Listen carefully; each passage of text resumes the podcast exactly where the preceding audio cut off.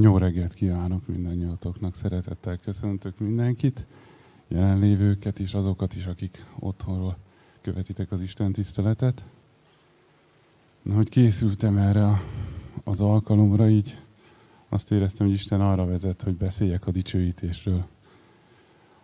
A sok kétség merült fel bennem közben, de ma is, tegnap is folyamatosan megerősítéseket kaptam.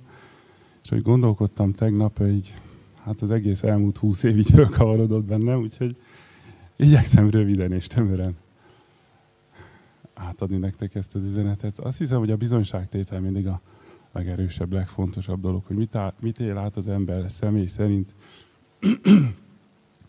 És én úgy, úgy tapasztalom az én életemben, hogy Isten munkája az sokszor nem látható. Tehát a, a nem látható munkája sokkal-sokkal több, mint a néha látható, közvetlenül látható munkája, és ez a, a legtöbb munkája az, amit bennünk végez el, a szívünkben, a, a lelkünkben. Éppen most kétezer-huszonegy. januárban van az, hogy én először húsz éve keresztények közé keveredtem, és az elettelövő időszakban szépen kiépült a, a zene az életemben, mint bávány. Abba a, nehéz így megfogalmazni, abba, abba vezetődött bele minden élményem, érzésem, abból próbáltam meríteni a, az erőt, a, a vigasztalást, e, és ez nem, nem megy. Tehát kétezer-egy. januárjában hívtam be Jézust az életembe, elmondtam az imát, vártam, nem volt egy átütő élmény, így vártam, hogy mi történik. Azt hiszem, hogy az élmény az, amikor újjászüli Isten az embert, és ezt csak ő tudja megtenni. Én próbáltam magam újjászülni, akkor nem sikerült, de hála Istennek nem kellett sokat várnom. Azon a tavasszal átéltem azt, hogy kinyílik a világ számomra. A, az a zene bálvány volt, és egy rossz bálvány. Tehát addig én a síralom völgyében jártam, amíg Jézus nem lépett be az életembe, a, a csodálatos zenével együtt. És a dicsőítés, azt látom, hogy nem megy magától. Tehát ez nem olyan, nem olyan dolog egyrészt, amire készen lehet állni.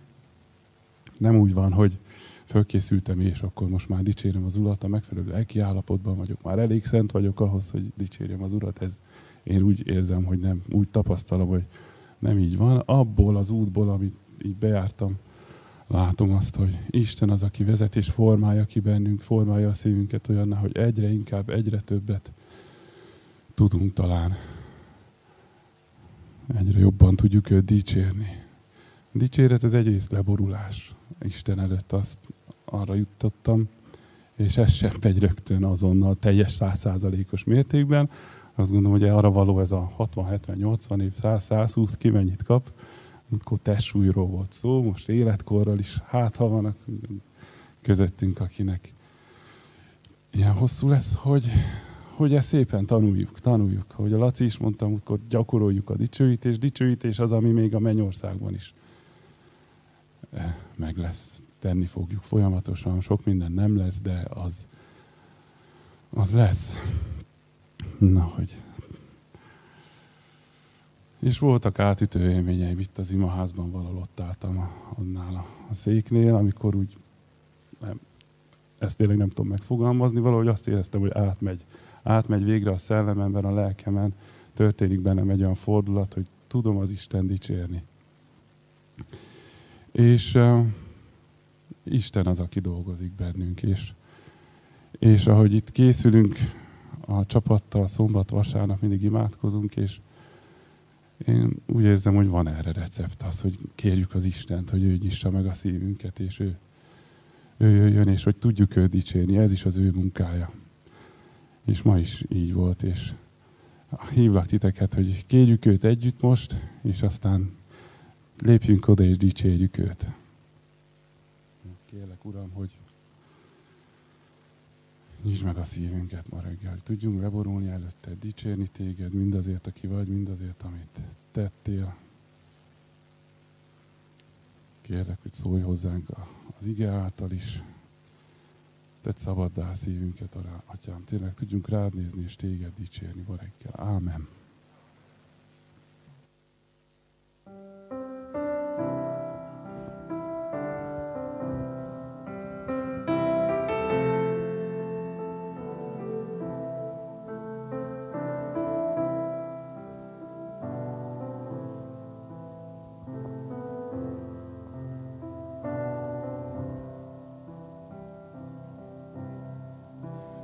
gyengének erőt adott, szegénynek gazdagságot, vaknak világosságot. Ezt tette velünk az Úr.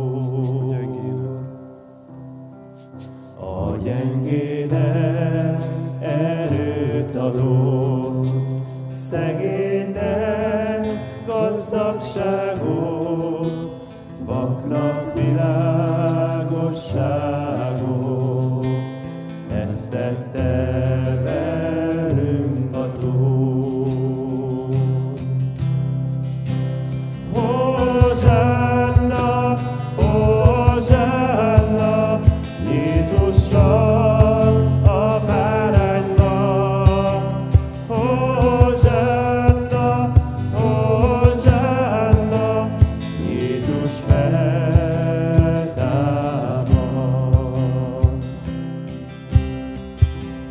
Árad rám a folyam, mely lemossa a bűneim, megmentettél, Uram, mert szerettél engem. A mentő karjaidban, amiből szárnyalok felé, dicsérlek megváltom, mert szabaddá tettél. Hosanna, hosanna, Jézusnak, a Báránynak. Hosanna, hosanna, Jézus feltámad. Hosanna, hosanna, Jézusnak, a Báránynak. Hosanna,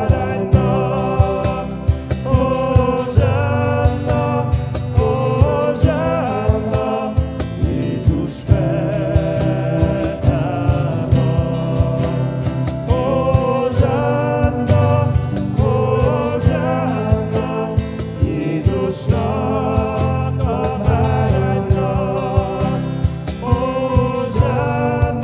feltámad. Jézus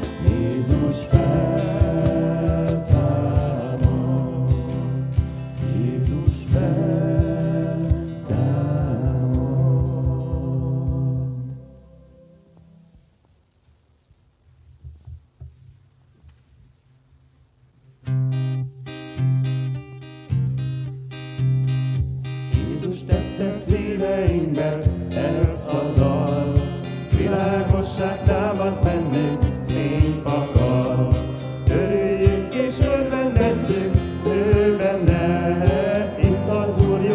Örüljünk és örvendezzünk, ő benne, itt az Úr jó kedvének. Ezt rendelje ékesség a hangom helyett, nézzünk, szabadságot adott Isten nékünk. Örömnek a kenyerét, gyász helyett, betöltött a Szent Szellem, és újjá tett. Jézus Krisztus közben jár most érettünk, sükkenések szelleméhez nincs közünk. Dicsőségnek palástjába költözünk, Isten élő igéje a fegyverünk. Jézus táncra fordította bánatunk, őt a királyt ünnepeljük, vigadunk. Neveztetünk igazság vágynak, az Úr dicsőségére lántáinak. Jézus tette szíveinkbe ezt a dalt, világosság támad bennünk, fény fakad. Örüljünk és örvendezzünk, ő benne, itt az Úr jó kedvének. Ezt rendelje. Halleluja! Álljatok föl bátran, hogyha úgy érzitek.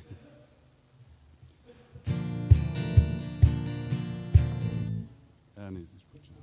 bocsánat.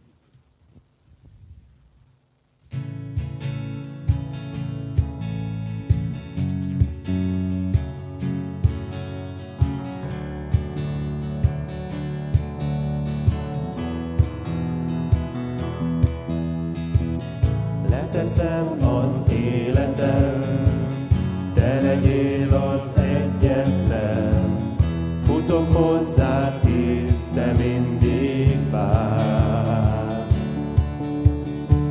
A próbák jönnek, a szívem szól, te vagy az első, tiéd a trón, leborulok elé, égig.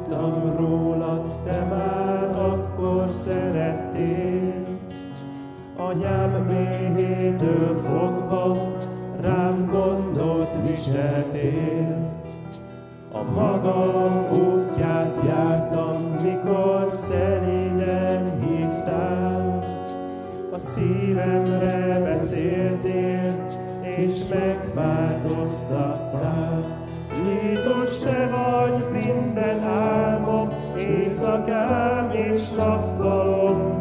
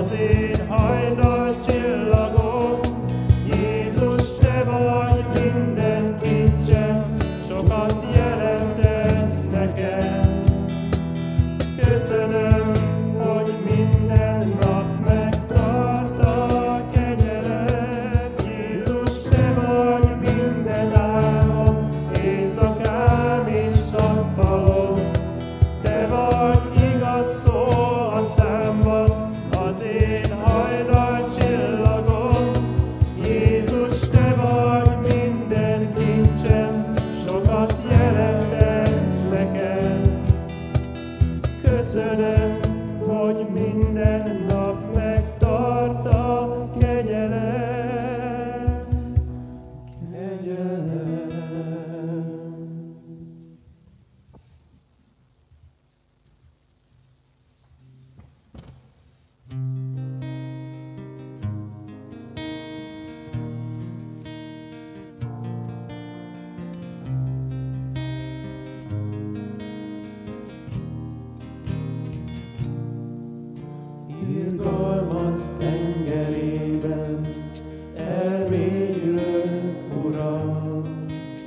Kegyelmet tartja értem, mindenem tőled van.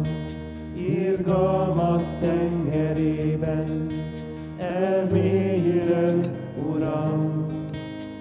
Kegyelmet tartja értem, mindenem tőled van.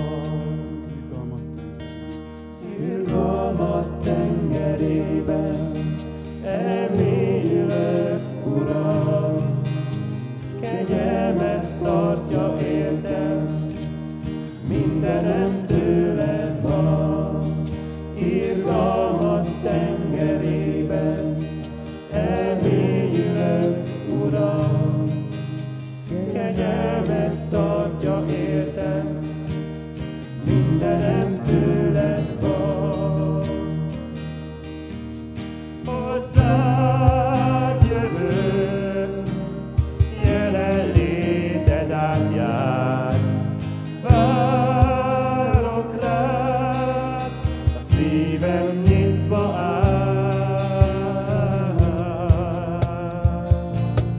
Hová mennék, kihez futnék, e világon nincsen szám.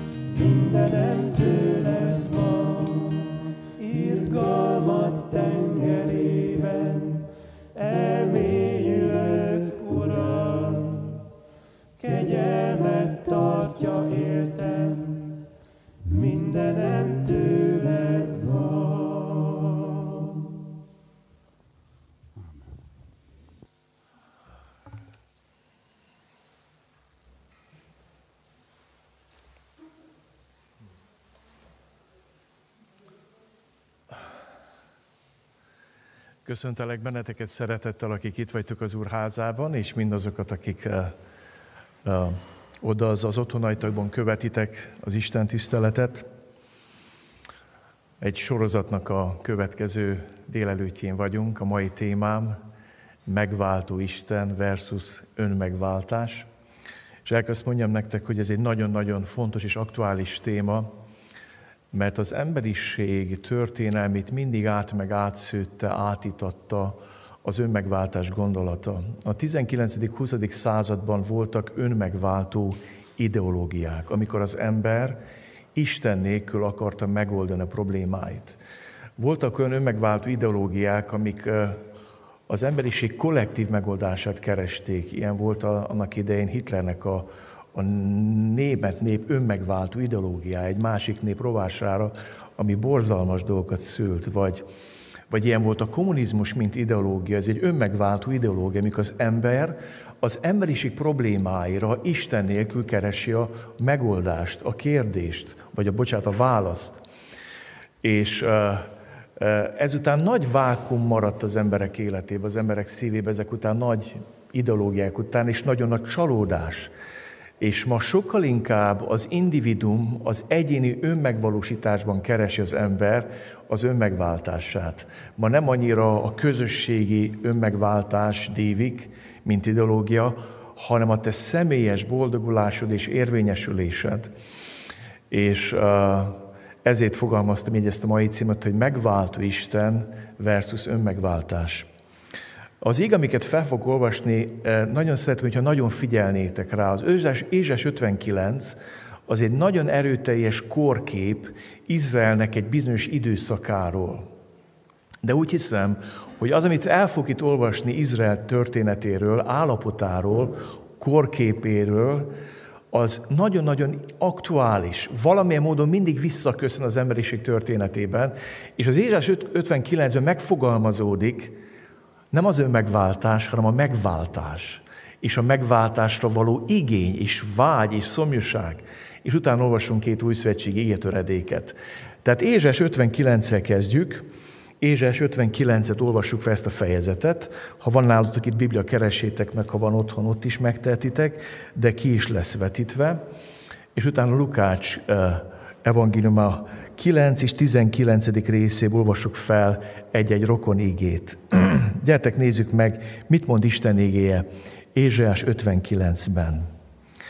Nem az Úr keze rövid ahhoz, hogy megsegítsen, nem az ő füle süket ahhoz, hogy meghallgasson, hanem a ti bűneitek választottak el titeket Istenetektől, a ti vétkeitek miatt rejtett el orcáját előletek, és nem hallgatott meg, hiszen kezetek vérrel van beszennyedve, ujjaitokhoz bűn tapad, ajkatok hazugságot szól, nyelvetek álnokságot suttog, nincs, aki igaz vádat emelne, nincs, aki helyesen ítélkeznék, haszontalanságban bíznak, és hiávalóságot beszélnek, nyomorúságot fogannak, és bajt szülnek.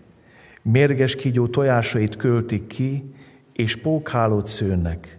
Meghal, aki tojásaikból eszik, amikor felnyitja, vipera bujik ki belőle. Pókhálójukból nem lesz ruha, nem takarózhatnak abba, amit készítettek. Amit készítettek, csak bajt okoz. Erőszakos tetteket követnek el. Lábuk gonosz cél után fut. Sietnek ártatlan vért ontani. Gondolataik ártó gondolatuk. Pusztulás és romlás jelzi az útjaikat. A békesség útját nem ismerik, eljárásuk soha nem törvényes. Ösvényei görbék, aki azokon jár, a békét nem ismeri. Ezért van távol tőlünk a törvény, és nem ér el hozzánk az igazság. Világosságra vágyunk, de csak sötétség van, napfényre, de homályban járunk. Tapogatjuk a falat, mint a vakok, tapogatózunk, mint akinek nincs szeme, botladozunk fényes délben, mintha alkonyat volna, olyan sötétségben vagyunk, mint a halottak, morgunk mindjárt, mint a medvék, nyögünk, mint a galambok. Törvényességre várunk, de nincs, segítségre, de távol van tőlünk. És itt történik egy váltás. Eddig, eddig volt a kórkép. Nem tudom, mennyire érzékeltétek, hogy ez, ez az, az állapot, amikor a bűn kiteljesedik az ember vagy az emberiség életében, most személyes hangnemme vált át Ézsaiás. Bizony, sok bűnt követtünk el veled szemmel. Vétkeink ellened beszélnek.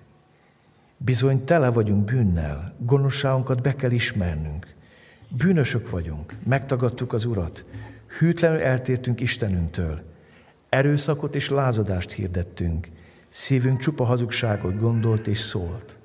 Háttérbe szorul a törvény, távol marad az igazság, elbukik a hűség a tereken, és a becsület nem érvényesül. Oda lett a hűség, és aki rosszat kerüli, zsákmányul esik. Látta ezt az Úr, és rossznak ítélte, hogy nincs törvényes rend. Amikor látta, hogy nincs ott senki, és elámult, hogy nincs, aki közbelépjen, saját karja segítette őt, saját igazsága támogatta, felöltött az igazságot, mint páncélt, a szabadítás sisakja volt a fején. A bosszúállás ruháját öltette magára, felindulása, mint köpeny borul rá, amilyenek voltak a tettek, azt szerint fog megfizetni, haraggal fizet ellenfelének, tetteik szerint ellenségeinek, tetteink szerint fizet meg a szigeteknek. Félni fogják az Úr nevét napnyugaton, és dicsőségét napkeleten, amikor eljön, mint egy sebes folyam, amelyet az Úr szele korbácsolt föl. Eddig van a korkép, és nézzétek meg az evangéliumot.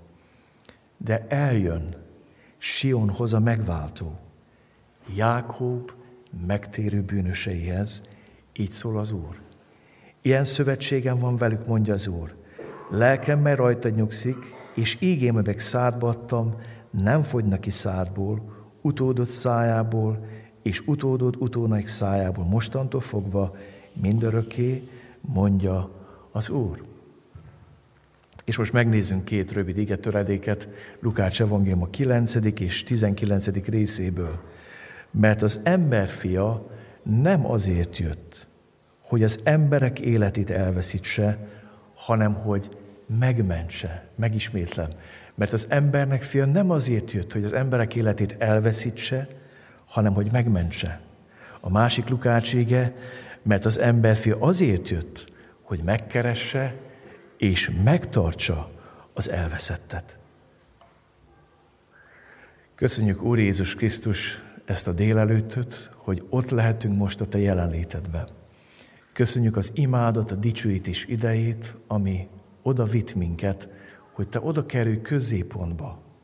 Úgy szeretnénk most úgy állni előtted, hogy veled találkozunk a Bibliában.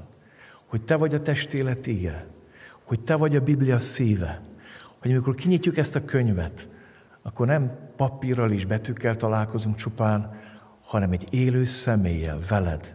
Éppen ezért kérünk Téged, könyörülj rajtunk, hogy meghalljuk ma délután a hangodat, akár itt ebben a teremben, akár sok helyen, ahol hallgatják a Te szavadat.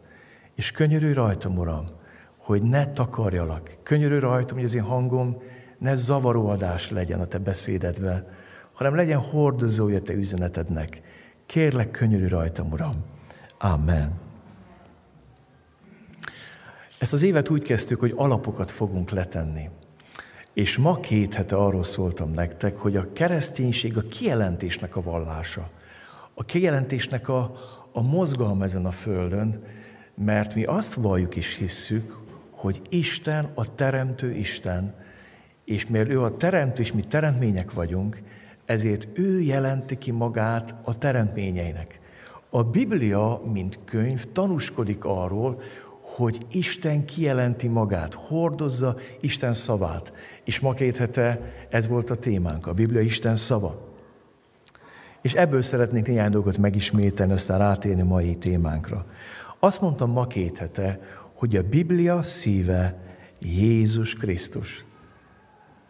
Ha a Bibliát kinyitod, azzal a céllal éródod, hogy találkozz vele, és halld meg az ő hangját. Ha Jézus szemét kivesszük a Bibliából, mindenestől megfosztottuk, attól az erőtől, ami árad Isten fiából. Ma azt is mondtam ma két hete, hogy a Biblia vörös fonala a bűn és sátán fogságában élő ember megváltásának és szabadításának története. A Biblia a bűn és sátán fogságában élő ember megváltásának és szabadításának története.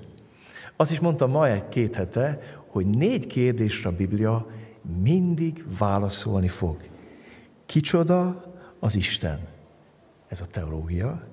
Kicsoda az ember? Antropológia. Hogyan kerülhet az ember kapcsolatba Istennel? Ez az evangélium. És hogyan élhet és járhat együtt az ember Istennel? Ha ezt a négy kérdést teszed fel a Bibliának, mindig, mindig válaszolni fog. És ma egy hete Lajos elkezdte azt a kérdést boncolgatni, hogy kicsoda Isten. Mi keresztjének a Szent Háromság Istenben hiszünk, és ma egy hete úgy találkoztuk Istennel, mint Teremtő Istennel. Kicsoda Isten?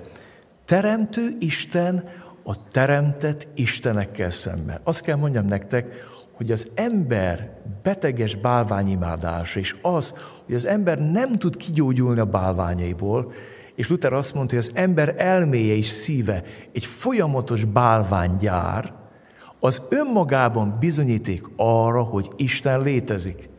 Ha az ember nem lenne teremtmény, hanem önmagában létező individum lenne, akkor nem lenne szüksége vallásra, nem lenne szüksége Istenekre. De az, hogy az ember folyamatosan bálványokat gyár, az indirekt módon visszautal arra, hogy mi valaminek az oka vagyunk, a célja és értelme. A Teremtő Isten a teremtett istenekkel szembe. Hiszek egy Istenben, mindenható Atyában, mennynek és földnek teremtőjében. Ez azt jelenti, hogy van oka, van értelme, és van célja a létezésnek. Amikor Lajos ma, ma egy het arról beszélt, hogy Isten teremtő Isten, és gyönyörködtem a ma egy heti szolgálatotokban, mert visszanéztem, és annyira egész volt, ahogy Pityu ezt kibontotta a gyerekeknek, ahogy ezt Lajos ezt folytatta, úgy örültem, újongott a lelkem. Teremtő Isten a teremtett istenekkel szemben. Ha az ember nem talál rá a teremtő Istenére, akkor menthetetlenül bálványimádó lesz, és kétségbe esetlen elkezdni végtelenítve gyártani a maga isteneit és bálványait. A következő, amivel ma foglalkozunk, megváltó Isten az önmegváltással szemben. Ma a Fiú Istenről szeretnék nektek szólni, a Szent Háromság második szeméről, ami azt jelenti, van kiút és szabadulás bűneink és a sátán halálos öleléséből. A mai téma arról szól, hogy Isten nem csak teremtő Atya Isten, hanem szabadító Fiú Isten. Van kiút, van szabadság a bűn és a sátán halálos öleléséből. És következő vasár foglalkozunk azzal, hogy a bennünk lakozást vevő Isten a mindenkiben ott szunnyadó Istennel szemben, a Szentlélek Isten. Egy nagyon divatos témával foglalkozunk majd már az egy hétre, hogy mindenkiben ott van az isteni szikra, mindenkiben ott van, te benned is, ott rezeg a szeretet, az Isten, csak föl kell csiholni, ki kell nyitni a csakráidat, meg mindenféle érdekes dolgot tanítnak az emberek, de a Biblia nem erről beszél, a Biblia a Szentlélek Istenről beszél, aki lakozást vesz bennünk. Bűnbe szakadt emberek, akiket Jézus megváltott. Ezeket az alapokat tesszük le, és a mai témánk megváltó Isten az önmegváltással szemben. Megváltó Isten az önmegváltással szemben. Egy kis történettel kezdem. Én nem vagyok egy nagy filmnéző, évente egy kezemben meg tudom számolni, hogy hány filmet nézek meg, és uh, belefutottam néhány hete talán. Én már nem is tudom, hogy az interneten vagy uh, odahaza nincs is tévénk, már van tévénk, de nem, nincs tévé bekötve. Valahol belefutottam egy érdekes dokumentumfilmbe. Ez a dokumentumfilm az afgán-amerikai háborúról szólt. És amennyire én emlékszem, arról szólt, hogy volt egy félelmetesen jól felfegyverkezett amerikai hadsereg, katonák, akik be akartak venni valamit. És iszonyatos nagy önbizalommal, végtelen nagy önbizalommal és derűvel mentek, mert a tálibokkal szemben összemérhetetlen jobb voltak a fegyvereik. Mindegyik katonán több fegyver volt, tehát nem csak egy fegyvere volt, legalább három volt ráakasztva. Rengeteg lőszerrel voltak ellátva.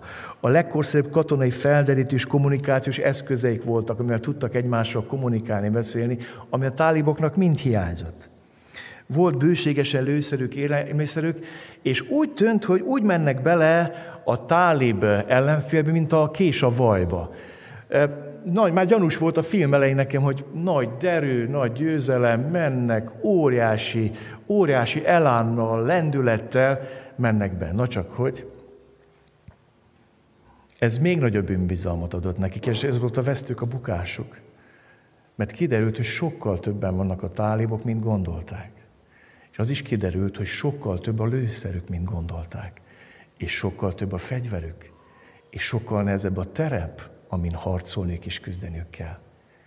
És csak azt vették észre, hogy sorra lövik őket ki a tálibok, a maguk kalasnyikovaival, meg a majuk ilyen-olyan lejárt fegyvereikkel, régi fegyvereikkel, és az történt, hogy lecsökkent a csapat felére, és mire észrevették, mentek, mint a kés a vajba, azt vették észre, hogy nem csak előttük vannak tálibok, hanem oldalt is, meg mögöttük. Gyakorlatilag körülkerítette őket az ellenség. És azt mondhatnám nekik, a saját elbizakodátságuknak a kelepcébe estek. És volt ebben a filmben, hogy nagyon drámaja, hogy, hogy sorra lövik ki a, a tálibok az embereiket, és, és fogy a lőszerük, fogynak a katonáik, fogy a lézélelmiszer, és egyre kevesebben vannak, egyre kétségbejtőbb a helyzet. És szeretnének kommunikálni a bázissal, ahonnan eljöttek, de nincs térerő. És volt egy ilyen szikla magaslat, az egyik katona eldöntötte, hogy felkapaszkodik oda, mert tudta, hogy az az egyetlen pont, ahonnan fel tudja hívni a bázist. És az életét is föláldozza, fölmenni erre a sziklára, hogy onnan fölhívja a bázist, hogy nagy bajba vagyunk, nagyon rossz döntést hoztunk. A katonák fogynak, már alig vagyunk, teljesen kör vagyunk kerítve, segítsetek. És hadd mondjam nektek, ha le kéne írjam nektek, hogy mi az a megváltás. A megváltás az, amikor az ember belekerül a halál szorító gyűrűjébe, mint ezek a katonák, és nincs saját lehetőség a menekülésre. Akármerre mész, mindenütt ellenségbe ütközöl, mindenütt falakba ütközöl, kiderül, hogy minden út zsákutca, hogy minden út a semmibe visz. És ha az ember ilyen helyzetbe kerül, hogy semmi sem működik, akár bere vagyok, mindenütt tálib katonák vannak, rengeteg lőszerrel, nekem meg már kifogyott a tárom, és úgy vagyok, ahogy vagyok, akkor nem marad más, mint külső segítséget kérni. Segítsetek, ez volt a kérés, segítsetek. Aztán helikopterre jött a, a bázisról, elkezdték helikopterről szétlőni ezt a gyűrűt körülöttük, és igyekezték őket kiszabadítani, nem a film a lényeg, csak próbálom nektek elmagyarázni, hogy mi ez a megváltás. Mi az a megváltás? Hadd folytassam tovább, és szóljak nektek a megváltás vagy az önmegváltás közötti különbségről. A megváltás az mindig szabadítás történet. Az arról szól, hogy ezek a katonák be vannak szorulva, és élő halottak. Csak idő kérdés, hogy mikor ölik meg őket, mikor zárul úgy be a gyűrű, hogy kész, vége. Lemészárolják őket. Nincs kiút. Ezért szükség van szabadítóra. Szükség van valakiről, aki kintről jön és segít. Az önmegváltás az mindig szabadulás történet. Az ember véget nem érő meddő kísérletezése a szabadulásra. Az önmegváltás az nem szabadítás történet, hanem szabadulás történet, amiben mindig én dicsőlök meg. Az önmegváltásnak a gyökere az ember büszkesége, az ember megdicsőlése, az ember megistenülése, és ezt a gondolatot a, a szívünkbe, az édenkertből hozzuk. Olyanok lesztek, mint az Isten. Pedig már elmondta Isten, hogy a saját képmására teremtett minket. Nem, nem, nem, olyanok lesznek, mint az Isten, neked meg kell istenülnöd. A szorult helyzetben is neked kell megdicsülnöd. Még egyszer mondom, a megváltás szabadítás történet, az önmegváltás pedig szabadulás történet, amit elmondhatok a klubban a fiúknak, hogy milyen ügyes voltam, nem? Hogy milyen fantasztikus voltam. Hogy milyen csodálatos voltam. Soha nem felejtem el, huszonöt éve történt, huszonöt éve, igen, négy éve, amikor még annyira se tudtam úszni, mint most. Ez azt jelenti, hogy akkor sehogy se tudtam úszni. És Hargitán voltunk egy héten, és a lelkipásztorok mondták, hogy menjünk át Szovátára, ott van egy nagyon jó sóstó, medvetó, és mondták, hogy te Sámuel, az, az, az olyan sós, hogy az nagyon, az megtart a tetején, olyan, mint a Holtenger. Na most egy olyan ember, akinek semmi vízbiztonsága nincs, meg nem tud úszni, én mondtam, gyerekek, nem tudok úszni, Sámuel. Hát azon az is megmarad, aki nem tud úszni. Hát én meg azt hittem, hogy ez úgy működik, mint Jézus a vízen jár. Tehát, hogyha bemész, hát akkor megyünk be bátran. És ők látom, hogy mennek nagy bátran be, hát én ugyanolyan nagy elánnal, meg bátorsággal mentem utánuk. És hát volt egy ilyen fapalló kiépítve be a vízbe, hát csak amikor léptem egyet, elfogyott a palló. És hát nem álltam meg, mint Jézus a vízen, hanem így minden estőben lett. Tudjátok, valami iszatős, tehát a tengervíze hozzá sem mérhető, az a sókoncentráció, ami ott volt. Orrom, szám, szemem, fülem, mindent eladott a sós vízzel, úgyhogy semmi vízbiztonságon is. Tudod, mit csinál ilyenkor egy ember? Most már nem így csinálnám, mert úgy, ahogy megtanultam úszni. Hát elkezdtem össze-vissza kalimpálni, kapálozni, kétségbe esetten, és azt mondják, akik ehhez értenek, amikor az ember kétségbe esetten kalimpál, örvényt csinál a lábának azra, hogy még lejjebb menjen. És azt éreztem, hogy telik meg mindenem ez az iszletes sós vízzel. Hát nekem kétségbeejtő volt a látvány, a parton lévőknek lehet, hogy mulatságos, de nekem nagyon kétségbeejtő volt. És akkor bejött valaki, mert nem voltam messze a parttól, és megragadta a hajamat, kicsit több volt, mint most, és szépen kihúzott. Na ez a megváltó. Ez nem az én szabadulásom története, hanem az ő szabadításának a története. Ez nem arról szól, nehogy, és utána, gyerekek, én olyan vagányul integettem. Én olyan szakszerűen kétségbe esetten kapálóztam ott. Én olyan ügyes voltam, hogy kijöttem. Na, én így, mikor kimentem a partra, így remegett a két lábam. Örültem, hogy életben vagyok. Kiszabadított valaki. Megszabadított valaki. Az önmegváltás, az mindig rólunk szól, a mi szépségünkről, dicsőségünkről, nagyságunkról. Ezért nagyon nehezen tudja az ember elfogadni a megváltást. Mert az ember, hogy mondjam, genetikailag büszke az édenkert volt. Olyan szinten hívő és büszke, hogy mindenáron meg akarja magát váltani. Szeretnék tovább menni kicsit az önmegváltás vonalá, hogy értsétek, hogy mi az önmegváltás. Minden olyan filozófia, gondolat, törekvés is tett, amit a bűn, ami a bűnt és annak következményeit az Istennel való kapcsolat rendezése nélkül akarja megoldani. Tehát az önmegváltás minden olyan filozófia, gondolat, törekvés is tett, ami a bűnt és annak következményeit az Istennel való kapcsolat rendezése nélkül akarja megoldani. Éppen ezért az önmegváltás egy végtelen zsákutca, mivel a bűn az Istennel való kapcsolat teljes hiányát vagy megromlását jelenti. Tehát, hogyha én úgy szeretném megoldani a bűnre, a kér, a, a, a, úgy akarok választ adni a bűneimre, hogy nem rendezem az Istennel való kapcsolatot, alapvetően el vagyok tévedve, ez mind zsákutca, zsákutca, zsákutca. És ma rengeteg ember jár ezeket a zsákutcákat. És nagyon sok ember olyan, úgy szoktam mondani, kisvakond szindróma, hogy megy a járatában, és eljut a végére. És azt mondja, hogy zsákutca. Jaj, nem zsákutca. Hát tudunk mi tovább vágni. Az önmegváltás egy végtelenített zsákutca vájás, vagy járatvájás. Nincs vége a sztorinak, és büszkék vagyunk is, és azt mondjuk, hogy nem, én akkor is, akkor is, addig ásom még, hát biztos, hogy út. Van bennünk egy összvérmakadság, megfigyelt? Mint a tékozló fióba. Hát látta, hogy az eredő az lefele megy. Hát látta, hogy nem, nem, nem jó. Hát volt, nem volt ő buta, volt neki esze, tudta azt, hogy hát ha, ha kevés pénz van, kevés barát van, kevés barátnő van, kevés prostituált van, mit tudom én, hogy milyen életet élt, de mégis reménykedett. Reménykedett. Aztán amikor elfogyott minden, akkor is reménykedett, hogy majd valami csoda történik.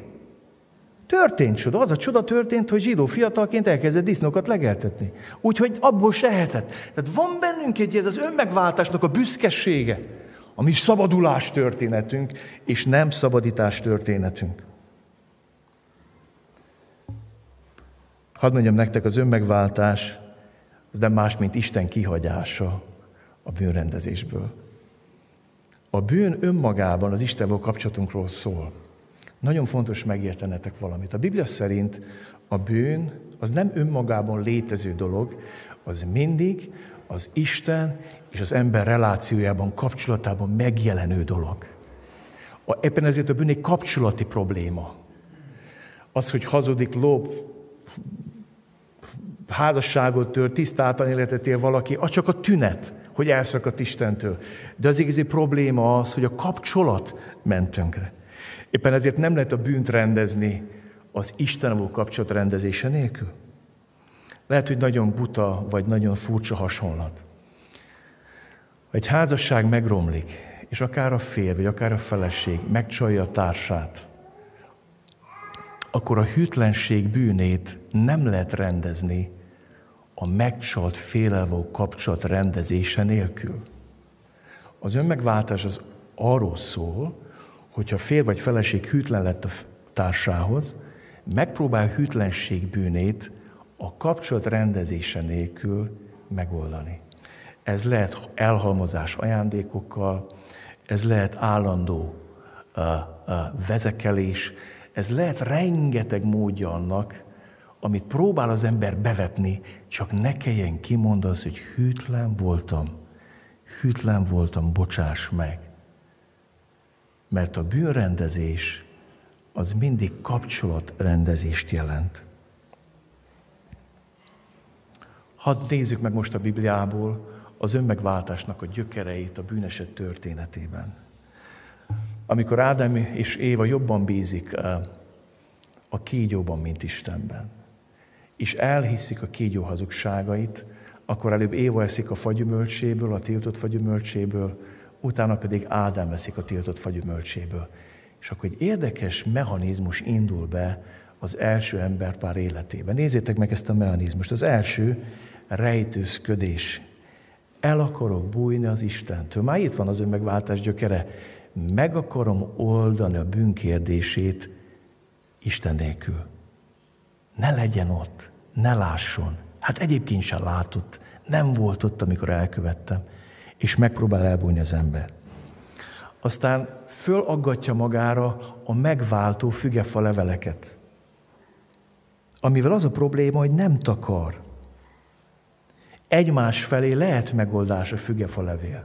A fügefa levél eltakarhat engem Évától, vagy eltakarhat engem Ádámtól, de nem takar Isten felé, mert mikor Isten azt kérdezi, Ádám, hol vagy? Akkor azt mondja, szavadat hallám, és megfélemlék, és most mondja egy mondatot, mert mezítelen vagyok. Nem azt mondja, hogy szavadat hallám, és megfélemlék, ezért felöltöztem, hanem szavadat hallám, és megfélemlék, mert mezítelen vagyok. Kedveseim, az önmegváltás fügefa levelei nem takarnak Isten felé. Egymás elől elrejthetjük a bűneinket, egymást megvezethetjük, egymásnak hazudhatunk, magunknak is hazudhatunk, de Istennek nem. Mikor Isten föltesz a kérdést, hogy hol vagy és mit tettél, akkor Ádám azt mondja, hogy szavadat hallám és félek, mert mezítelen vagyok. Pedig ott vannak rajta az önmegváltásnak a fügefa levelei. A harmadik megoldása, a gyökere az önmegváltásnak a bűnbak képzés. Isten azt kérdi, Ádám, mit tettél? Ki mondta azt, hogy mezítelen vagy? Mit csináltál? És erre az lenne az egyszerű válasz, hogy hát ettem a gyümölcsből, és azért érzem magam mezítelennek. De beindul a bűnbak képzés. Az asszony, akit mellém adtál. Akkor az Isten megy Évához. Éva, te mit tettél? Hát a kígyó. És végeredményben, a bűnbak képzésben a lánc végén mindig Isten van. A végső bűnbak mindig Isten. Mindig ő rámutat az ember. A saját bűneinket mindig Istenen akarjuk leverni. Mindig az Istent akarjuk vádolni, hibáztatni, és felelőssé tenni a mi bűneink miatt. Ez egy ördögi csapda, amiben az ember belekerül. Aztán a másik gyökere az önmegváltásnak a folyamatos felelősséghárítás. És igazából ide értem a legvégére, az Isten számon kérő ember. Isten azt mondja, Ádám, hol vagy? Ádám, mit tettél? És ahelyett, hogy Ádám erre őszinte választ adna, azt mondja, Isten, nem, én kérlek számon, te mit tettél vele? Miért teremtettél meg? Miért adtad mellém az asszonyt? Miért engedted be a kígyót a kertbe? És végében te vagy a felelős mindenért. Mindenért te vagy a felelős. Értitek ennek az egésznek a, a, az ördögi e, sötétségét? Az Isten számon kérő ember. Gyertek, menjünk tovább. Nézzük meg az önmegváltás gyökereit Káin és Ábel történetében. Ábel a megváltásban bízó hívember példája. Nem a szabadulásban, hanem a szabadításban bízik. Ő azért öli le a bárányát, a nyájnak a legszebb termését, hogy engesztelést szerezzen. És azt mondja, Uram, nem tudja senki és semmi elvenni a bűneimet. Egyedül te. És ezt a bárányt azért vágom le, abban a reményben, hogy megkönyörülsz rajtam, és megtisztítasz engem a bűneimtől. A bűneimre egyetlen megoldás van, a veled való kapcsolat rendezése. Vétkeztem, segíts rajtam. Káin az önmegváltás példája, a barterozás és az üzlet nagy mestere. Káin az ember, aki azt mondja, van az az áldozat, amiért Isten szemet huny a bűneim felett. Káin nem a bűneitől akar megszabadulni, csupán a bűntudatától, és azt mondja, Uram, én vétkezek, de fizetek. És ha fizetek, nem nézel oda. Na ez az önmegváltásnak az egyik gyökere Káin életében. Aztán később tagadja a bűnt. Mikor megöli Ábelt, akkor Isten kérdi, hogy Ádám, Káin, hol van a testvéred? És nem azt mondja, hogy megöltem, hanem azt mondja, hogy történt vele valami? Hát, hát az apukát meg az anyukát kérdez, meg csak a testvére vagyok. Hát nem történhetett. Hát ne, tagadja a bűnét. Olyan szomorú látni ezt Káin életében. Megyek tovább, és hozok egy másik ószövetségi példát. Izrael Egyiptom halálos ölelésében. Szeretném egy picit megmutatni nektek azt, hogy mit jelent a megváltás Izrael életében. Izrael szabadítás története a megváltás előképe. Azt látjuk, hogy van egy nép, amelyik négyszázharminc évig rabszolga, egy gazdasági, politikai és katonai nagyhatalom szorításában. Abban az időben Egyiptom egy nagy hatalom volt. Gazdaságilag is, politikailag és katonailag is.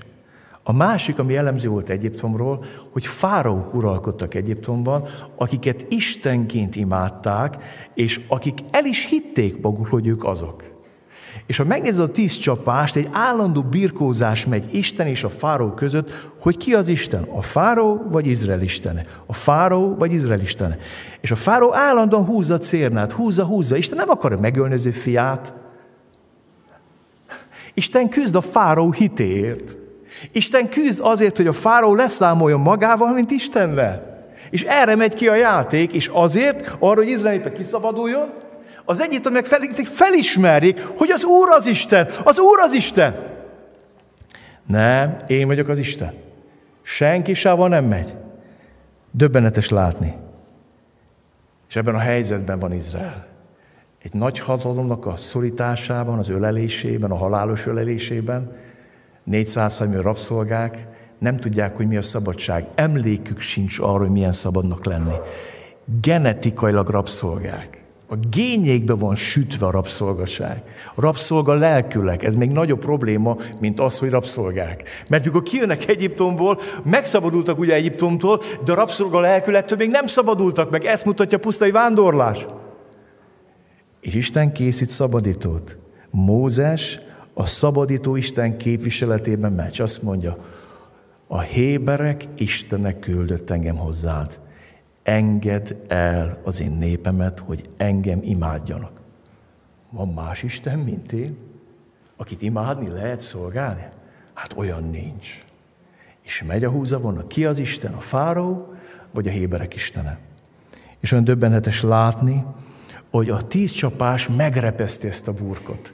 És az utolsó csapást, amikor a fáraó, akinek a gyereke úgy szintén Isten, és ő lesz a leendő Isten Egyiptomba, és meghal a leendő Isten, a bálvány összedől, akkor megreped a burok. És Izrael népének a történet nem szabadulás történet, hanem szabadítás történet. Nincs mivel dicsekedjenek, hogy olyan ügyesek voltunk, felbevágtuk egy-két vályog téglával az egyiptomiakat, meg a katonasságokat, a high-tech katonasságokat. Hát mi kis szabad, olyan, ó, hát ó, nagyon. Ne, ne.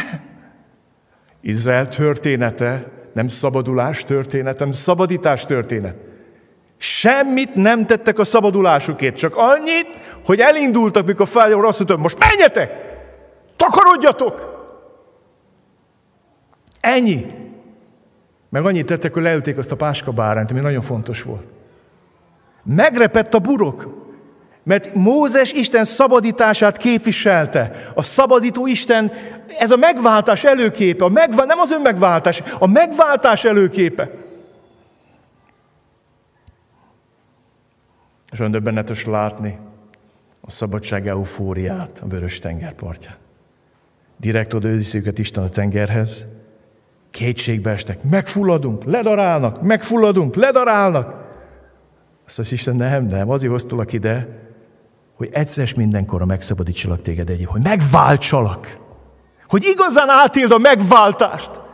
És akkor ketté nyílik a vörös tenger, átkelnek rajta, a fáraó és a serege megy utánuk, és a tenger összezárul, és négyszázharminc év rabszolgassága belefullad a vörös tengerbe. És akkor átél Izrael népe, hogy Isten megváltott minket. Hogy Isten kiszabadított minket. És ennek a szabadságnak az ára, az a rengeteg bárány volt, amit leültünk Egyiptomba, és odakentük a ajtófélfára, és ennek a szabadságnak az ára az, hogy Isten ketté nyitotta a tengert, megrepesztette a burkot, és megszült minket a szabadságra. Ez a megváltás. De Egyiptom életében. Megyek másik ószövetségi példára, Dávidra, az ő gyötrelmes útja az önmegváltástól a megváltásig. Dávid egy istenfélő gyerek volt. Gyerekkora óta ismerte Istent. Énekeket írt, dicsőítette őt. Rengeteg éneket írt. Így hitt benne, bízott benne pásztor gyerekként. Aztán ez a hite vitte bele a Góliát elleni harcba, és nagyon sok győztes csatát megnyert, és egyszer nagyon csúnyán elbukott.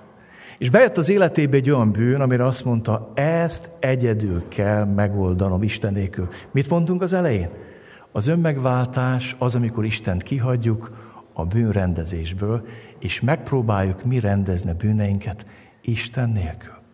Ezt csinálta Dávid. Mit csinált?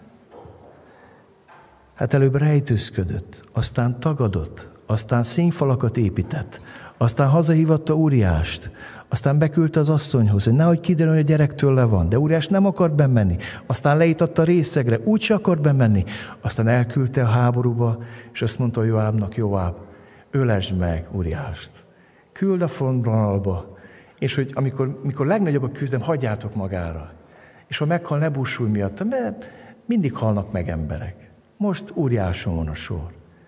És figyeld meg, mikor Dávid fejbe veszi, hogy kihagyom a bűnrendezésből Istent. Azt mondtam az elején, az önmegváltás az, amikor a bűneinket az Isten való kapcsolat rendezése nélkül akarjuk megoldani. Na akkor beindul ez az önmegváltó üzemmód és gyár. És biztos vagyok benne, mikor hazahozták Úriást, hősi halottként temették el. És biztos vagyok benne, hogy mikor hazahozták, Dávid sírt a legjobban. És képzétek el, Dávid előadta népnek, még azt is, hogy vezekelni is fogok, felnevelem az árvát, és eltartom az ögyvegyet. És nagyon jó fel volt építve az önmegváltása Dávidnak. Az image, a látszat, az nagyon jó volt. Végtelen jó volt. És Dávid belekerül egyre sokasodó bűnenek halálos gyűrűjébe, ölelésébe. Bocsánat, hogy ezt a példát mondom, egy anyuka mesélte nekem el. kilenc-tíz hónapos kisgyereke volt, aki már megtanult állni. Ismerős ez az üzemmód, járóka, és a gyerek mit csinál? Felkapaszkodik, és már tud így állni a járóka mentén, ugye ismerős. Van olyan gyerek, van, ami később kezd el, de van ilyen. És akkor elmondta azt, hogy egyszer egy döbbetes dolog történt. A gyerek eludt a járókába, az anyuka kindolgozott a konyhába, és bement a szobába, írdatlan bűz volt. Hát azt mondta itt, hogy a kisgyerek tisztába tette magát. Úgy tette tisztába magát, hogy ott volt anyaszült meztelen, a, olyan ors pelunkája ott volt lenne a, és a tartalma szét volt kenve mindenütt, járókán, takaron, paplanon, testén, tehát úgy igazán tisztába tett. És mikor belépett az anyuka, a kisgyerek ilyen, ilyen megdicsült fejjel várta, hogy anya, ugye jól megoldottam a problémát, ugye, hogy, hogy nagyon kafa gyerek vagyok. Tehát, hogy tisztába tettem magam. És szegény anyuka, hát adott egy kis munkát neki, mert ha nem csinálja ezt, akkor két perc is tisztába teszik, nem? Hát de így, vagy két órát dolgozott az anyuka, még elmosta, kimosta, lemosta, lefüröztötte, ruhákat kimosta, rendbe tette. Az önmegváltás, az körülbelül így néz ki. Amikor az ember Isten nélkül akarja rendezni a bűneit, amikor mi tisztába tesszük magunkat, körülbelül így nézünk ki, és Dávid már, már nagyon, bocsánat, már nagyon olyanos volt. Már mindene olyan volt.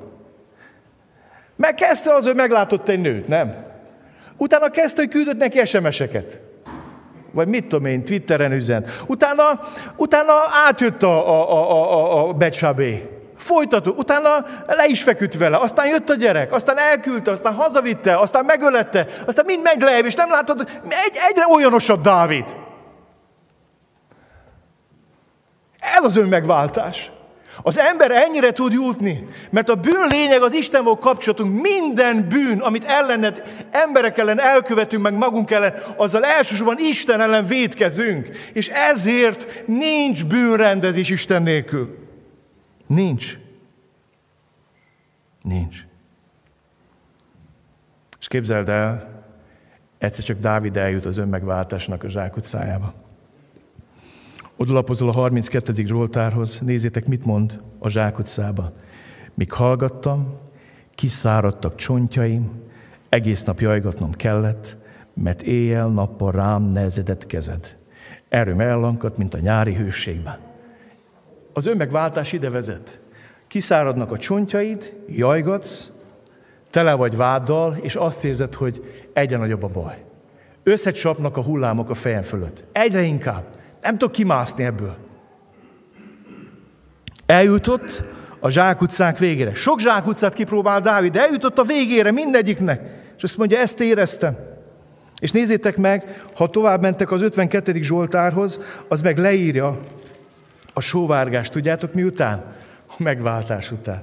Amikor eljutsz oda, hogy az én önmegváltásom addá vezet, mint ezt a kisbabát, hogy egyre nagyobb a baj. Akkor tudod, mit tehetsz, amit Dávid. Nézd meg, mit mond Dávid az ötvenegyedik Zsoltárban. Könyörülj rajtam kegyelmeddel, Istenem.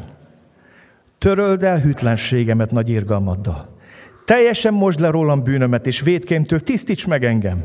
Mert tudom, hogy hűtlen voltam, és vétkem mindig előttem van.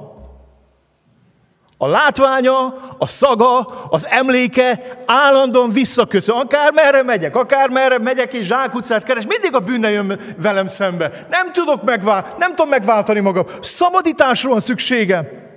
Egyedül ellened vétkeztem. Azt tettem, amit rossznak látsz. Ezért igazad van, ha szólsz, és jogos az ítéleted. Lásd, én bűnben születtem, anyám vétekben fogant engem, te pedig a szívben lev igazságot kedveled, és a bölcsesség titkaira tanítasz. Tisztíts meg Izsóppal, és tiszta leszek. Most meg engem. Tégy tisztába. Tegyél tisztába. Válts meg engem, Istenem.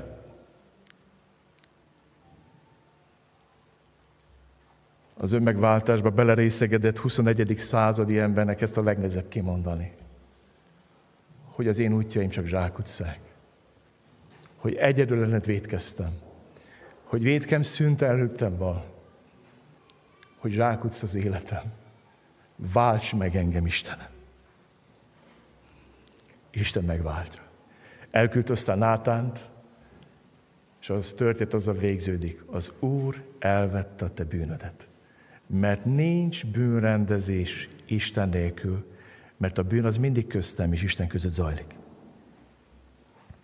Gyertek, nézzünk meg egy új szövetség égét arról, hogy a bűn halálgyűrében élő ember segélykiáltása megváltásért. Pál apostol írja ezt a római levélben. Egyszer könyvben olvastam, hogy valaki az egyszerű fordításból olvasta ezt fel egy házi bibliakörön, és a felesége nem vette észre a férnek, hogy a férje Bibliát olvas. És azt hitte a feleség, hogy magáról beszél a férje.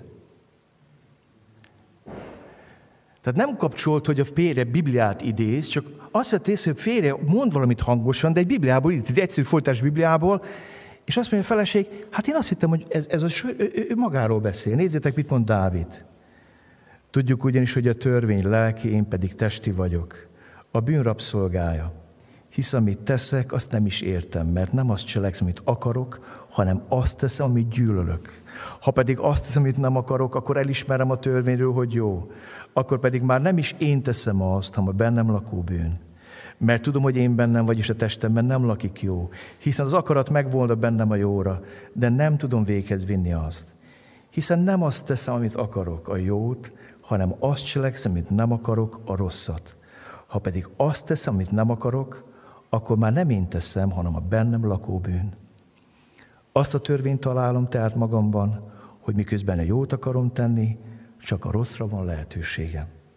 Mert gyönyörködöm Isten törvényében a belső ember szerint, de tagjaimban egy másik törvényt látok, amely harcol az értelmem törvény ellen, és fogjul ejt a bűn tagjaimban levő törvényével. Én nyomorult ember. Kicsoda szabadít meg ebből a halálra ítélt testből.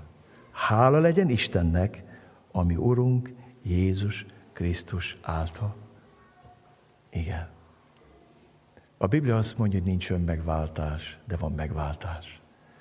Aztán nagyon csúnya körkép után, amit felolvastam nektek ma Ézsás ötvenkilencből, az jött, de eljön Sionból a szabadító, Jákob megtérő bűnöseihez. Eljön a szabadító, eljön a megváltó, de hála az Istennek, ami Urunk Jézus Krisztus. Ki szabadít ki? Ez a kétségbeesett kérdés. Szeretnék valamit elmondani, aztán nem sokára befejezem, hogy nagyon vigyáznatok kell itt az emberiség történelmének a végén. Hadd mondjam nektek, az emberiség történelmének van egy végkifejlete. Úgy hívjuk ezt, hogy utolsó idők.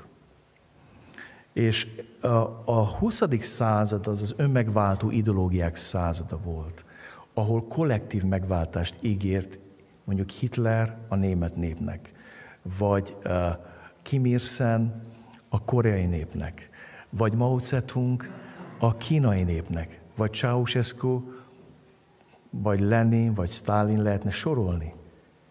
Ezek megváltó, önmegváltó ideológiák voltak. És azért ördögiek az önmegváltó ideológiák, mert nézzétek meg a gyümölcsét. Halottak milliói, tízmilliói maradnak utánuk. Mert mikor az ember a bűn megoldását önmagában akarja keresni Isten nélkül, az tragédiába fullad mindig. De szeretném nektek elmondani, most egy olyan időben élünk, amikor az individumnak az önmegváltásától van megrészegedve a mai ember. Önmegvalósítás, önfejlesztő tréning, ön, ön, ön, én, én, én, ego, ego, ego. Rólam szól, én majd, én képes vagyok, én megteszem, én ügyes vagyok. És hadd mondjam nektek, ezek is ki fognak fulladni. Most ennek az idejét éljük. És majd meglátjátok, már ezek jelei megvannak napjainkban.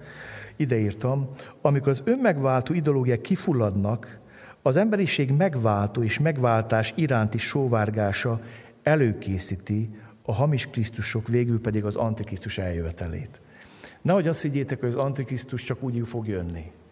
Egy olyan krízisbe kerül az emberiség, olyan fajta vajudásba kerül, és ezt lehet, hogy mesterségesen fogják fölkelteni az emberekbe különféle gazdasági körök, manipulatív eszközökkel, hogy olyan krízisbe kerülnek az emberek, hogy elkezdenek sóvárogni a megváltás után. De nem a megváltó után, aki eljött kétezer éve, hanem mai megváltó után. Ezért, ahogy megyünk elő történetbe, egyre több hamis Krisztus fog megjelenni. És ezért egyre több elnök, meg mit tudom én, országvezető, meg majd birodalomvezető, azzal az igényen fog fellépni, hogy én képes vagyok megoldani a problémádat. Megváltóként fog megjelenni. Az Antikrisztusnak vannak hamis előképei, ilyen kicsi antikrisztusok. Akiket felsoroltam itt neveket, ezek ilyen kicsi, mini antikrisztusok voltak. De lesz majd egy végső, aki azt mondja, hogy igen, nincs önmegváltó ideológia kollektíve, az individualista önmegváltást is segített rajtad, akkor kell majd egy világbirodalom és kormány, ami megoldja ezt a helyzetet. És el kell mondjam ezt nektek, hogy ezen a területen a keresztények is könnyen megbicsaklanak. Engem mindig eltölt a félelem, mikor keresztények rajongásig szeretnek politikusokat. Ezt elmondom nektek. Engem mindig eltölt a fél, mikor azt látom, hogy rajonganak keresztjének egy-egy emberé, hát, és, és hogyha nem ő lesz, akkor úgy összedől számukra a világ, mintha Isten nem is létezne. Értitek? Mintha Jézus nem is létezne.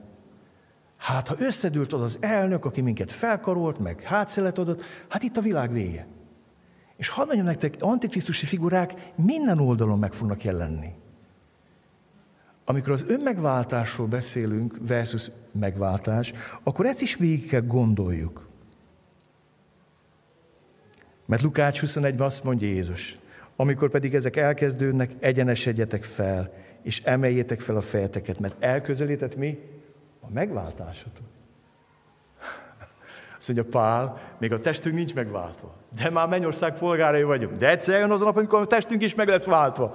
És nagyon kérlek benneteket, ne cseréljétek le a megváltót megváltókra.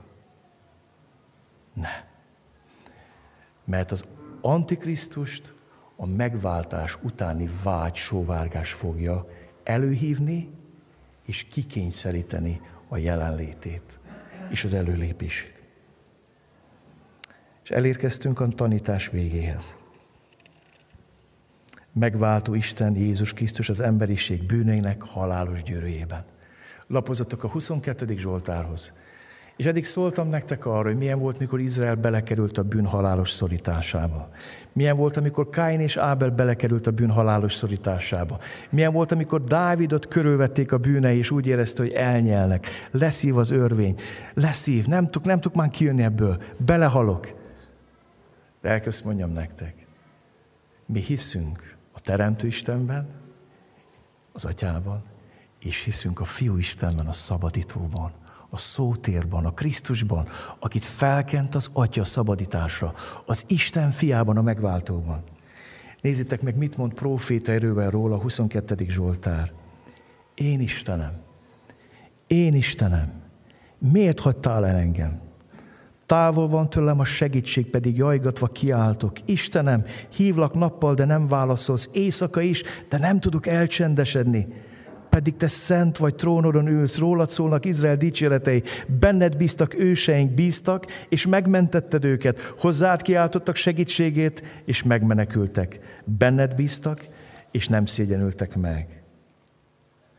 De én féreg vagyok, nem ember. Gyaláznak az emberek, és megvet a nép. Gúnyolódnak rajta mind, akik látnak, aljukat bigyeztik, fejüket sóválják. Az Úrra bízta magát, mentse hát meg őt, szabadítsa meg, hiszen kedvelte. Te hoztál ki engem, anyám méhébű, biztonságba helyeztél anyám emlőjén. Már anyám ölében is rád voltam utalva, anyám méhében is te voltál, Istenem. Ne légy távol tőlem, mert közel van a baj, és nincs, aki segítsen. Hatalmas bikák vettek körül, bekerítettek a básáni bivajok, föltátották rám szájukat, mint a marcangoló ordító oroszlán. Figyeld meg ezeket a mondatokat. Körülvettek, bekerítettek. Nézd meg a folytatást. Szétfolytam, mint a víz. Kificamodtak csontjaim. Szívem, mint a viasz megolvadt bensőmben. Torkom kiszáradt, mint a cserép. Nyelvem az ínyemhez tapadt. A halálporába fektettél, mert kutyák vettek körül engem. Gonoszok bandája kerített be. Átjukasztották kezemet, lábamat. Megszámlálhatnám minden csontomat, ők pedig csak bámulnak, néznek rám. Megosztoznak ruháimon, köntösemre sorsot vetnek. Ó, Uram, ne légy távol, erősségem, siets segítségemre. Az egyik legszebb leírása az én és a te megváltásodnak az áráról. Nincs önmegváltás, se kollektív, és sem individualista megváltás. De van megváltás. Ahogy Izrael népét körülvette Egyiptom, nyomorgatás, ahogy Dávidot körülvette a bűn, úgy eljött az Isten fél mi világunkba, és megengedte azt, hogy ezt csináljuk vele. Hogy bűnösök bandája kerítse be, hogy kutyák vettek körül, hogy mindenki rám tartott a száját, hogy bámultak engem. Azt mondja, Ézsás voltok, még elfordított a fejét, mert utált volt, és emberektől elhagyott, megvetett volt. Szétfolyta. Meg tudnám számlálni csontjaimat. Olyan szépen leírja Jézus Golgotai kereszt halálát, a huszonkettedik Zsoltár. Ez volt az ár annak, hogy Jézus megrepessze a burkot. Visszatérek a filmre, amit az elején mondtam. Az az ember, aki fölment a szikla tetejére, hogy felhívja a bázist és segítséget kérjen. A szitává lőtték. Oda került középre, és magára vonta az ellenség minden gúnyát, szitkát, gyűlöletét. És akkor Jézus meghalt a kereszten, értem is érted. Magára vette, ami megváltatlanságot, minden bűnét, szennyét, mocskát, a démonaidat, minden rajta volt ott a Golgotai kereszten. Oda került a sátán és a démonvilág gyűrűjébe, és oda került az egész emberiség bűneinek a gyűrűjébe, és nem csak oda került ebbe a gyűrűbe, ez mind oda került őre. Azért, hogy megváltson. Azért, hogy megszabadítson. Azért, hogy elkészítse a te szabadításod. Nem a szabadulásod, a te szabadításod történetét.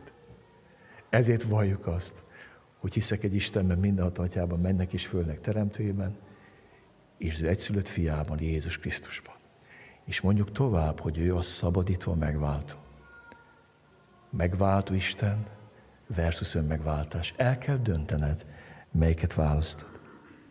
És olyan döbbenetes látni azt. Ideírtam, bizonyára sokan láttatok a Narnia krónikáit, abban van egy megrázó példa, amikor körülveszi az ellenség Ászlánt. Megkötözik, oda teszik arra a kőpadra, és az egész csúnya hadsereg, borzasztó, az a legcsúnyább rész a filmnek, ahogy tort ünne ül a gonoszság. Amikor Jézus meghalt a kereszten, akkor úgy tűnt, hogy a gonosz tort ül. De a Biblia azt mondja, hogy Jézus ott győzte le az ördögöt, és ott győzte le a bűneimet. És ott váltott meg, és ott szabadított meg. És ma annyit kér tőled, hogy ne magadba vesd a hited, a bizalmat, hanem bele. Mert úgy szerette Isten a világot, hogy egyszülött fiát adta, hogy aki hisz ő benne, el ne vessze, hanem örök élete legyen. És hadd mondjam neked, azért lett bekerítve, és ezzel befejezem, hogy te soha, de soha ne legyél mindenestől bekerítve. Lehetsz megkísértve, lehet, hogy elbuktál a héten, vagy most padlón vagy, de Jézust azért kerítette be a démonvilág se bűneink, hogy te soha, de soha ne legyél végképp bekerítve. Azt mondja a korintusi levél, embererőt meghaladó kísértés, még nem ért titeket. Isten pedig hűséges, és nem hagy titeket erőtökön felül kísérteni, sőt a kísértéssel együtt el fogja készíteni, mondd velem együtt, a szabadulás útját, hogy elbírjátok azt viselni. És lehet, hogy most úgy vagy itt, hogy tele fájdalommal, kísértéssel, bukásokkal, de van szabadulás. Jézus azért lett a te megváltód, a te szabadítód, azért kerítette be őt mindaz, amit a huszonkettedik Zsoltárból olvastam, hogy te soha, de soha ne legyél végképp bekerítve.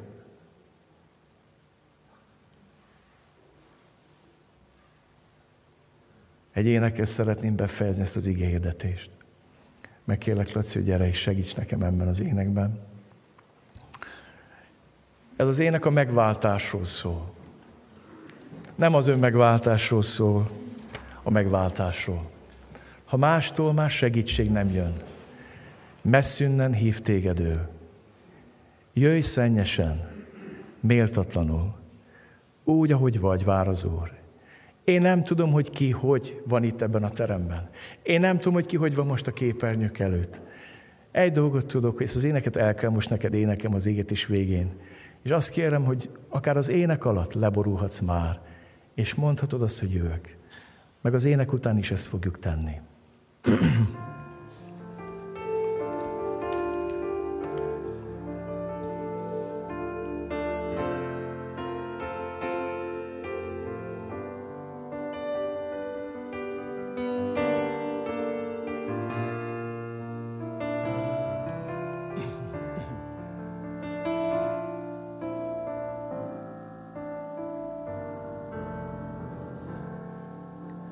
Mástól már segítség nem jön, messzünnen hív téged ő.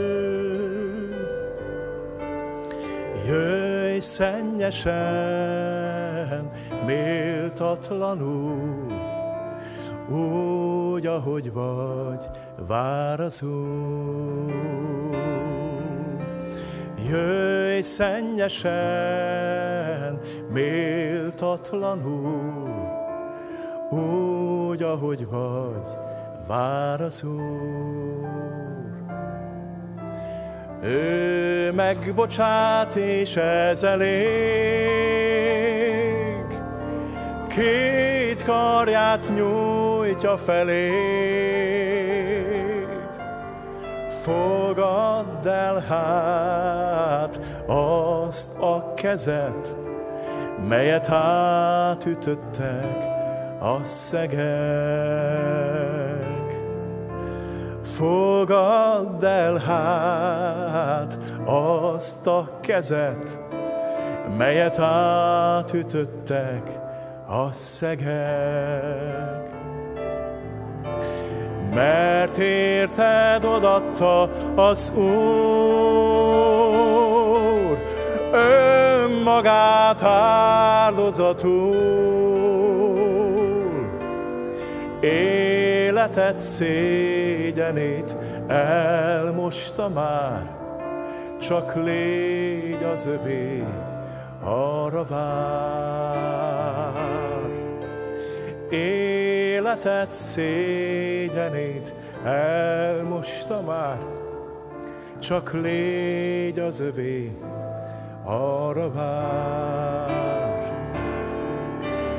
Mert leomlanak a hegyek, a halmok megrendülnek, de hűsége soha meg nem inok, mindörökké élni fog.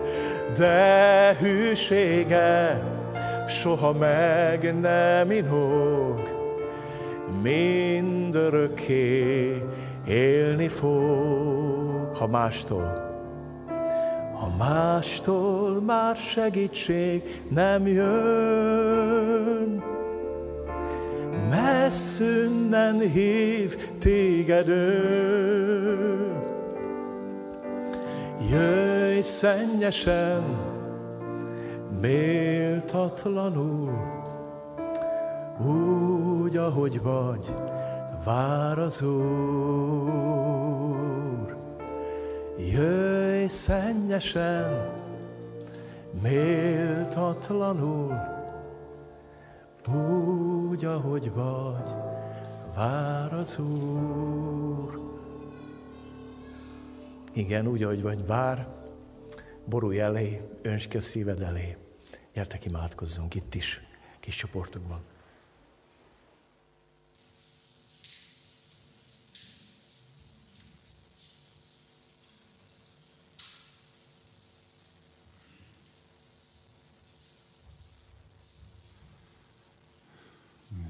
Nagyon mély, nagyon mély ének volt, azt gondolom. A következő ének az, azt hiszem, a felszabad, a következő lépcsőfok, a szabadulási éneke.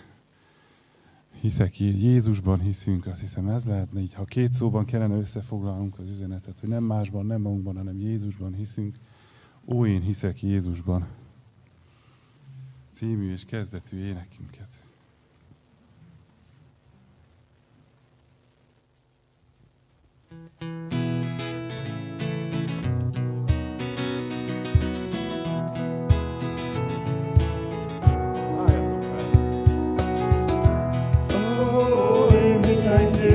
Krisztusban.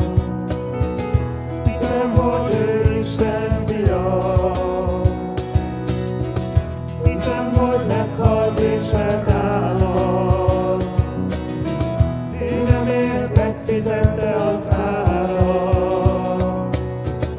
Hiszem, hogy ő most is itt van. Itt van közöttünk. Kézzel, hogy meggyógyítsa életed, és megbocsásson neked. Ó, én hiszek Jézusban, hiszem, hogy ő Isten fia. Hiszem, hogy meghalt és feltámad, bűnömért megfizette az árat. Hiszem, hogy ő most is itt van. Itt van közöttünk, készen, hogy meggyógyítsa életed, és megbocsásson neked. Hiszem, hogy ő most is itt van. Itt van közöttünk, hogy meggyógyítsa életed, és megbocsásson neked.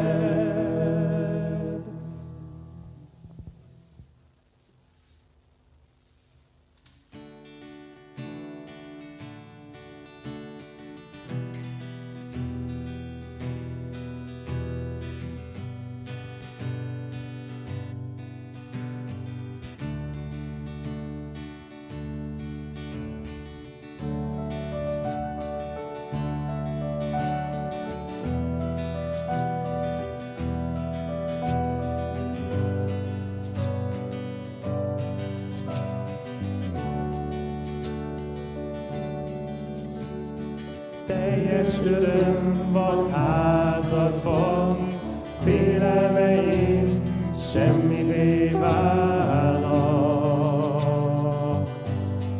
Trónodnál állva, itt nem számít, mit értem el, összes hangom hirtelen tűnik el. Trónodnál állva, csodáit hallatán megremeg a menny. Királyok ámulva csodálják fenséget, jelenlétedben csodállak én.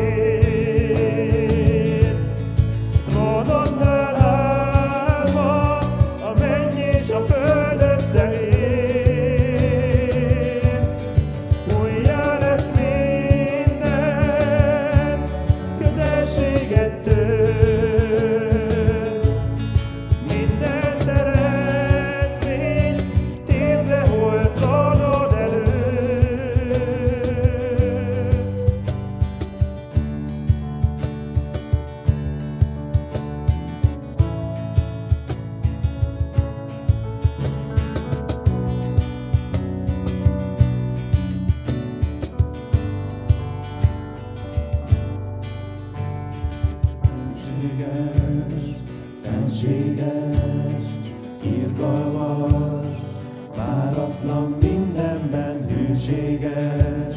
Fenséges, irgalmas, váratlan mindenben hűséges. Fenséges, irgalmas, váratlan mindenben hűséges. Fenséges, irgalmas, váratlan mindenben. Jelenlétedben csodállak én. Trónodnál állva, a menny és a föld összeér.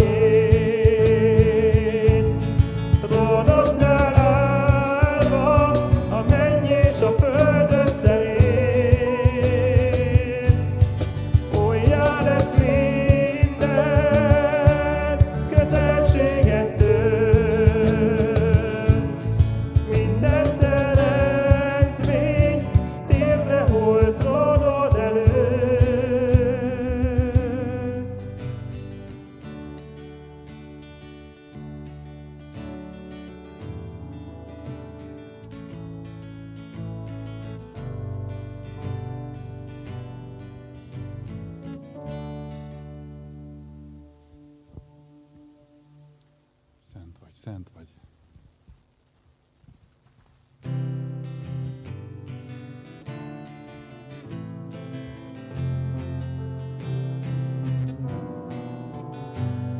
Csak úrnak tétünk, te örökké Úr vagy, Ura elmúlt koroknak, Isten minden előtt. Csak páraként élünk, minden változás nélkül, a mennyben uralkodva örökké szeretsz. Szent vagy, szent vagy, mindenható Úr, méltó bárány megölettél, minden áldás és tisztesség add legyen tiéd, add legyen tiéd.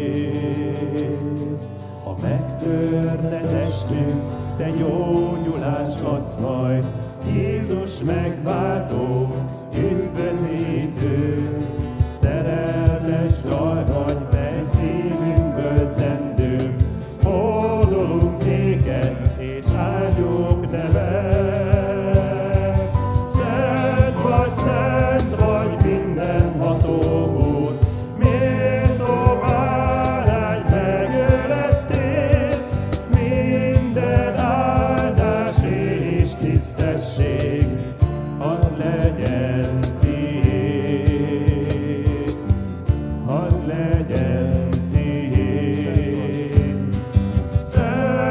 Szent vagy, mindenható Úr, méltó bárány megölettél, minden áldás és tisztesség add legyen tiéd, add legyen tiéd. Szent vagy, szent vagy, mindenható Úr, méltó tisztesség. Ámen. Ámen. Hálások vagyunk, hogy Isten jelenlétében tölthettük ezt a mai délelőtöt, és ránk áradt az ő kegyelme, irgalma, szeretete. A hirdetések következnek, és uh, uh, azt se tudom, hogy uh, hol kezdjem, talán azzal kezdem, hogy uh, nagy szeretettel köszöntöm Tóth Attilát, itt van valahol, itt ült, és kívánok neki vigasztalást az Úr Jézustól. Az édesapjának a temetésére kellett hazajönni az Egyesült Államokból. Üdvözlünk szeretettel, Attila, örülünk, hogy itt vagy. Isten áldását kívánjuk neked az életedre. És imádkozunk azért, hogy Isten vigasztaló kegyelme áradjon ki ő rá is, meg azokra, akik ott lesznek ezen a pénteki temetésen. Hadd folytassam egy örömtelibb hírrel. Idehoztam egy idézetet a Zsoltárok könyvéből, a nyolcvannegyedik Zsoltár. Ez a nyolcvannegyedik Zsoltár egy sóvárgó Zsoltár, egy vágyakozó Zsoltár Isten után, az ő háza után. Hadd olvasok egy picikét az elejéből, hogy megértsétek, és aztán elmondom, hogy miért olyan fontos nekem ez a Zsoltár. Mi kedvesek a te hajlékaidó seregek, Ura, sóvárok, sőt eleped a lelkem az Úr udvarai után. Testem és lelkem újongva kiált az élő Istenhez, még a veréb is talál házat és a fecske is fészket, ahová fiókáit helyezi, oltáraidnál seregek, Ura, királyom és Istenem. Boldogok, akik házadban laknak, szüntelenül dicsérhetnek téged. Boldog ez az ember, akinek te vagy ereje, aki a te útaidra gondol. Ha síralom völgyén mennek is át, források völgyévé teszik azt, az őszi eső is elárasztja áldásaival. És itt jön az idézet, erőről erőre jutnak, még nem, megjelennek Isten előtt a Sionon. Már rég van bennünk ez a vágyakozás, az, akik itt vagytok, ez is ezt igazolja, hogy nagyon vágytok arra, hogy személyesen tudjuk Istent imádni, dicsőíteni. És el kell mondjam nektek, ez a Zsoltár volt az, ami megbátorított engem is, aztán az előjárókat is arra, hogy fokozatosan újra nyissuk az imaházunkat, a, a nyilvános, e, személyes istentiszteleteinket. Ennek a módjáról szeretnék egy piciket szólni. Az a Zsoltárban, hogy erőről erőre, erőről erőre e, jutnak, még megjelennek Isten előtt a Sionon. És valahogy az volt bennem, hogy az erőről erőre jutnak, az azt üzente nekem, hogy fokozatosan lesz, aki átesik a betegségen és meggyógyul, és eddig mindenki meggyógyult az Úr kegyelméből, aki átesett, lesz, akit beoltanak. Tehát szépen jutunk erőről erőre, és megjelenünk a Sionon. Elmondjam nektek, hogy mire jutottunk az előjárók, miben voltunk teljes egységben, akik együtt voltunk múlt hétfőn tanácskozni. Abban jutottunk teljes egységre, hogy szeretnénk biztonságos körülmények között megnyitni az imázunk ajtajait. Ez azt jelenti, hogy vasárnap délelőttönként két Isten tiszteletünk lesz, lesz egy kilenc órától, és lesz egy tizenegy órától.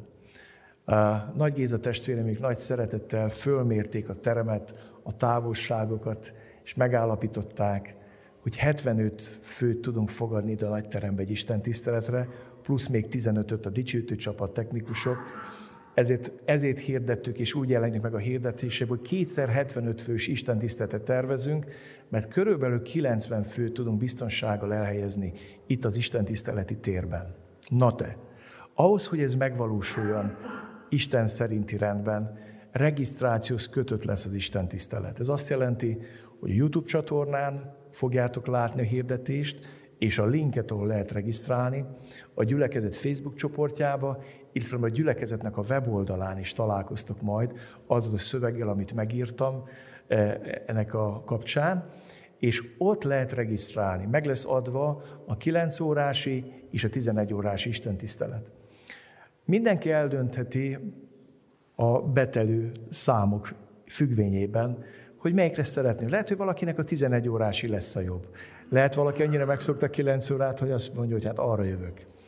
Az internetet követőknek üzenem innen azt, hogy a kilenc órás istentisztelet fogjuk csak közvetíteni, a másodikat nem.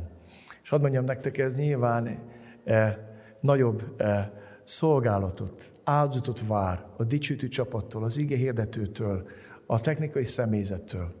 Eh, nyilván a másik istentiszteleten vetíteni kell, pedig megerősíteni, az is elég komoly dolog. És eh, hadd mondjam azt nektek, hogy nagyon nagy szeretettel kérlek, hogy regisztráljatok. A másik, amit kérek tőletek, hogy éppen a, a, azért, hogy betartsuk a járványügyi szabályokat, kötelezővé tesszük a maszk, maszkviseletet. Tehát ha valaki nem hoz, ne botránkozzon meg, haragudjon meg, hogy az ajtón állók fognak neki adni egy maszkot, és arra kérik, hogy tegye föl. Tehát ez egyik, a másik. Azon se botránkozz meg, hogy azt kérik, hogy fertőtlenítsd a kezed. Vagy a tartsd be gyülekezet ülésrendjét. Most egy olyan fura helyzet volt, hogy mindenki hátrahúzódott, és akkor ez sokkal rosszabb, mint hogy itt vagyunk kilencvenen, de úgy, hogy a rendes ülésrendben. Nagyon nagy hála van a szívemben, hogy eljött ez az alkalom, hogy ezt meglépjük, és én nagyon bízom abban, hogy kevés lesz a kétszáz kilencven hely, de hadd mondjam azt, hogy közvetítve ugyanúgy lesz. Hadd mondjam azoknak, akik idősek és veszélyeztetettek, hogy a hitetek és a belátásotok szerint cselekedjetek. Nem fogjuk elítélni azokat, akik otthonról követik az alkalmat, és nem fogjuk azokat se elítélni, akik eljönnek. Tehát mindenki a hite és a jó belátás szerint cselekedjen és lépen. Kérlek benneteket erre. Arról is beszélgettünk az előjárósággal, hogy ha kis csoportok szeretnének találkozni, most már nem csak online térben, hanem személyesen, az imáznál lesz erre lehetőség, de minden csoportvezető egyeztessen Nagy Géza testvéremmel. Tehát hívjátok fel, szóljatok neki, hogy hogyan tervezitek ezt. A másik, amit hirdetni szeretnék, hogy ma délután folytatjuk azt, a, amit két hete elkezdtünk, két hete az eh, kedves igém sorozatot. Ma délután öt órától lesz megint egy Google Meet-es találkozója a gyülekezet tagjainak, ahol megoszthatod, hogy az elmúlt hétnek mi volt számodra a legkedvesebb igéje. Én az enyémet lelövöm, ez volt a nyolcvannegyedik Zsoltár. Ez volt nekem profétai üzenet, hogy így erőről erőre újra kell nyitni a gyülekezetet. A másik, amit szeretnék hirdetni, hogy hétfeste tizennyolc órától Gergő küld majd ki nektek zoomos meghívót a Facebook oldalon, meg az e-mail címekbe, Megmondom miért, mert a Zoomon több lehetőség van, mint a Google Meet-en. Lehetőség van ima szobákat létrehozni, és ez egy nagyon izgalmas ima közösséget hoz létre. Úgyhogy nagy szeretettel várunk benneteket holnap este, hétfő este az imádkozók közösségébe. Hadd mondjam, bátorítsam az imaharcosokat, hogy tartsatok ki.